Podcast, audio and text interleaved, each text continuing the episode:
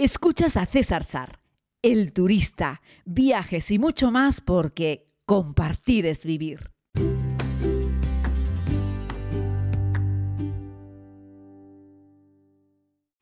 Saludos a todos y a todas, querida comunidad. Vamos con un podcast sobre Londres, el primer podcast de esta segunda, de esta segunda temporada, aunque los continúo numerando de la misma manera. Eh, para hablarles un poquito, bueno, de esta ciudad de la que les he hablado un montón de veces, pero muchas veces me preguntáis por viajes para hacerlos en familia, para hacerlos con niños. Bueno, deciros que la mayoría de los lugares de interés de Londres lo son también para los niños, para los más pequeños, ¿no? Eh, bueno, deciros que yo suelo recomendar alguna de las, de las guaguas, de los buses de transporte de turismo que recorren la ciudad, eh, los típicos drop-off, drop-on, que te subes, te bajas donde quieres, se hacen varias rutas. Lo bueno es que en Londres... Eh, se estos buses se meten en todos lados porque prácticamente no tiene calles peatonales, ¿no? Así es que bueno, pueden acceder a muchísimos sitios de interés y lo ves muy bien cuando te subes directamente en este, en este vehículo, algo que no ocurre en otras ciudades donde la peatonalización se ha extendido. Ojo, ¿eh? yo estoy a favor de la peatonalización. Estoy diciendo que en este caso una ciudad no peatonalizada favorece que puedas usar, eh, meterte en estas, en estas guaguas y que son de dos plantas, descapotables y desde arriba ver una ciudad magnífica como es en este caso en Londres. Ayer en el directo que hice desde lo alto de la Catedral de San Paul, eh, les decía que ya estabas al límite, final de octubre sería como el tiempo límite para ir a Londres y poder disfrutar todavía de una temperatura aceptable. A partir de ahí, las noches son más cortas, más frío, más lluvia, en fin, ya el paisaje cambia por completo. Es un paisaje invernal, que también merece la pena ver Londres en invierno, pero es otro rollo, ¿vale? Ya no puedes disfrutar tanto porque ya anochece demasiado pronto, porque prácticamente todos los días llueve y porque además llega el frío. En Londres, cuando pega el frío, lo hace de una manera muy importante.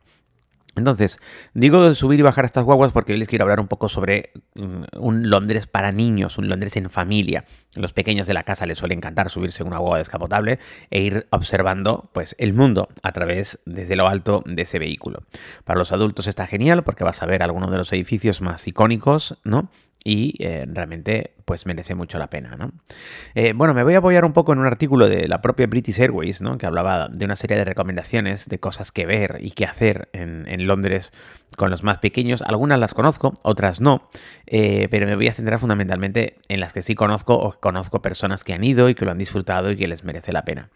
Por cierto, si te quedas con ganas, después de hacerlo del bus, te puedes subir en un barquito, pero además del típico crucero que hay por el Támesis, eh, para adultos, que te cuentan un poco la historia, hay uno pensado más bien para niños en lanchas más pequeñas, el Thames Rockets, ¿no? Que tiene creo que 10 o 12 asientos solamente y meten también pues cómicos, meten guías que, que hacen que son actores eh, y bueno, te van contando la historia desde un punto de vista de un pirata, ¿no?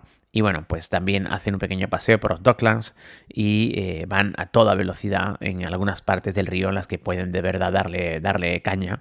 Y bueno, a los pequeños les suele gustar la adrenalina. Suele ser entretenido meterse en una de estas lanchas. Yo lo hice una vez hace mil años y la verdad es que es algo que se puede, que se puede recomendar. Mucha gente va al zoológico de Londres y, dicen que es uno de los zoológicos más impresionantes y mejor cuidados del mundo. Yo hace como veintipico años que no voy al Zoo de Londres. Ya después de hacer tantos viajes por África y tener tanto contacto con la vida salvaje, ya les he dicho que no suelo ir a zoológicos, que incluso no me gusta que existan solo zoológicos, no es algo que yo, eh, en fin, me identifique con el tema de los zoológicos. Pero sí puedo decirles que, bueno, que el zoológico de Londres, si tú no tienes ese tipo de reparos, no quiero ser yo aquí en plan activista, ¿vale?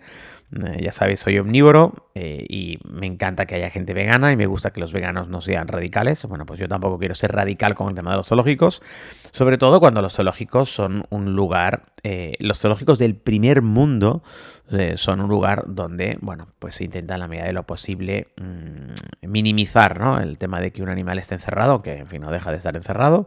Pero ya les digo, el zoológico de Londres es uno de los zoológicos más interesantes que hay en el mundo, de los mejor cuidados y si te gusta este tipo de cosas puedes llevar al pequeño al zoológico que se lo va a pasar muy bien.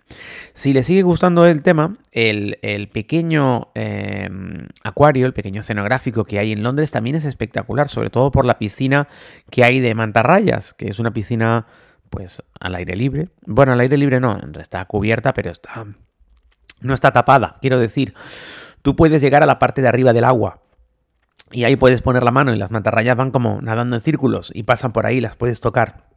La sensación es muy curiosa, la verdad es que sí. Lo he hecho un par de veces y la verdad ves las caras de los niños cuando se quedan ahí y flipan, ¿no? Eh, por cierto, dentro del zoológico de Londres también hay una actividad que es ser como cuidador por un día y entonces los niños pueden ir y les enseñan más cosas de los animales, les enseñan, bueno, pueden jugar con algunos, pueden cuidar a otros, pueden darles de comer, en fin, pueden ver el centro de reproducción que hay.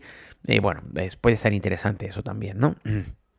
Una de las cosas que yo recomiendo a todo el mundo es que vayan a Greenwich y vayan al planetario, eh, que forma parte del Royal Observatory, ¿no? Eh, tienes también el planetario que está cerca del Madame Tussauds, en el centro de Londres, pero eh, ojo, está espectacular el que está en el centro de Londres. ¿eh?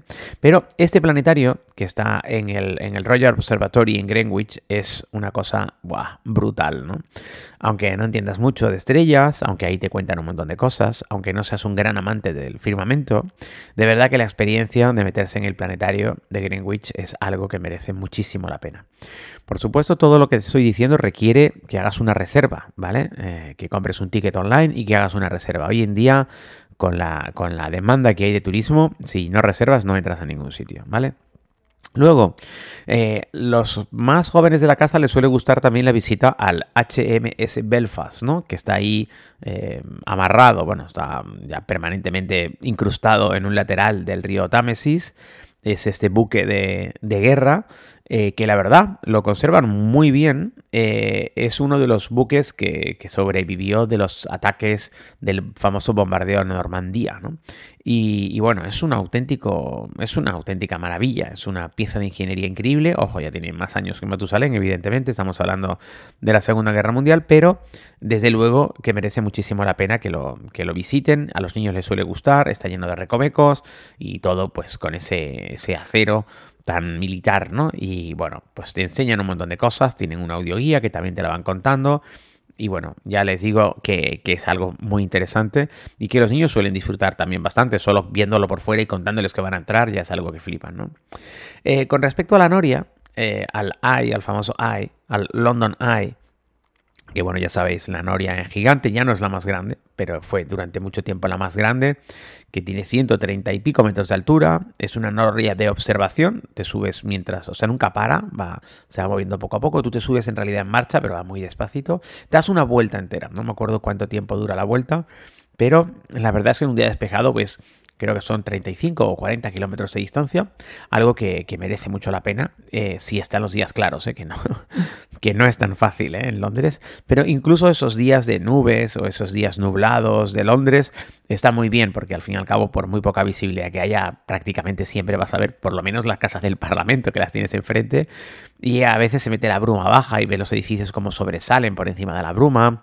La verdad es que la vista es bonita. Es caro visitar el London Eye, no es barato, pero yo te diría que al menos una vez lo tienes que hacer. Y de nuevo, esta es una actividad que la puedes hacer combinada, la puedes hacer adultos y niños y los dos van a, van a disfrutarlo mucho eh, porque la verdad es que aunque solo sea por subirse a la noria, aunque solo sea porque es panorámica, aunque solo sea porque tiene unas vistas muy bonitas, ya te digo yo que los pequeños de la casa suelen disfrutar. ¿no? Otra cosa que, que podría parecer una tontería, pero que no lo es, es eh, ir al laberinto de Hampton Court Place. Perdón por mi terrible inglés. Y es que el rey Williams III, en allá por 1700, construyó pues un laberinto jardín, de esos que hemos visto en, algunos, en algunas películas. Es decir, está hecho con setos recortados y es un laberinto. Es muy bonito. ¿eh? Está todo en una superficie de, de 4.000 metros cuadrados. Y bueno, es, el laberinto más antiguo de Reino Unido. No es nada difícil, no se preocupen, no vas a perder a tu hijo allí dentro, ¿vale? Pero es entretenido y a la gente le suele gustar. A mí la verdad es que lo, vi hace ya algunos años y claro, no lo vi con ojos de llevar a un niño, pero sí me pareció que fue muy, muy entretenido, muy curioso. A los peques les suele gustar, ya sabéis, los que tenéis hijos, eh, pues a un niño le das algo y basta como que le llame la atención para que ya se lo vaya a pasar bien, aunque en sí eh, el evento o la actividad no sea gran cosa, ¿no?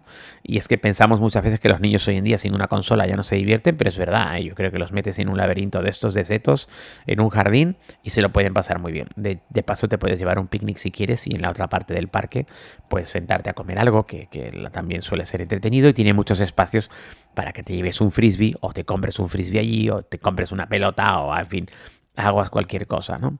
Eh, luego los eh, cositas ricas también para, bueno, para comer para niños, mm, no sé, pero bueno, hay una heladería que tiene mucho éxito, que está ahí en la, en la zona de Camden Market, que son los Chin Chin Labs, que, bueno, son unos helados congelados con nitrógeno líquido.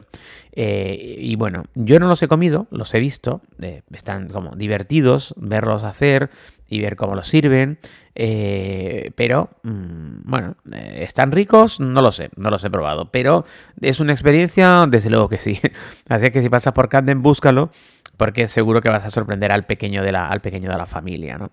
Eh, bueno, depende de, cuánto hablen inglés, e incluso si no hablen mucho inglés, hay algunos musicales también en Londres para, los más pequeños, como el musical de Matilda, que es una comedia.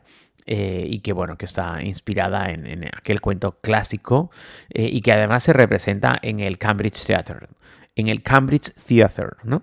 En el teatro de Cambridge, allí en, Londres, ¿no? Y la verdad es que merece la pena también. Es entretenido, no lo he visto en persona, pero sí he visto vídeos y he observado cómo los pequeños de la casa están ahí que se parten la risa.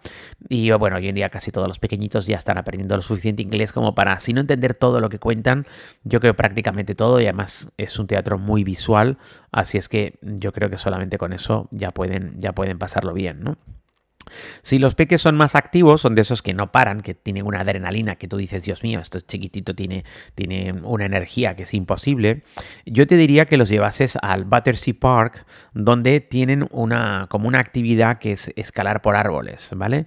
Eh, y también tienen unas tirolinas y algún tarzán, eh, y bueno, pues van pasando, tienen como una ruta montada, ¿no? No te preocupes que los árboles no son muy altos, ¿vale?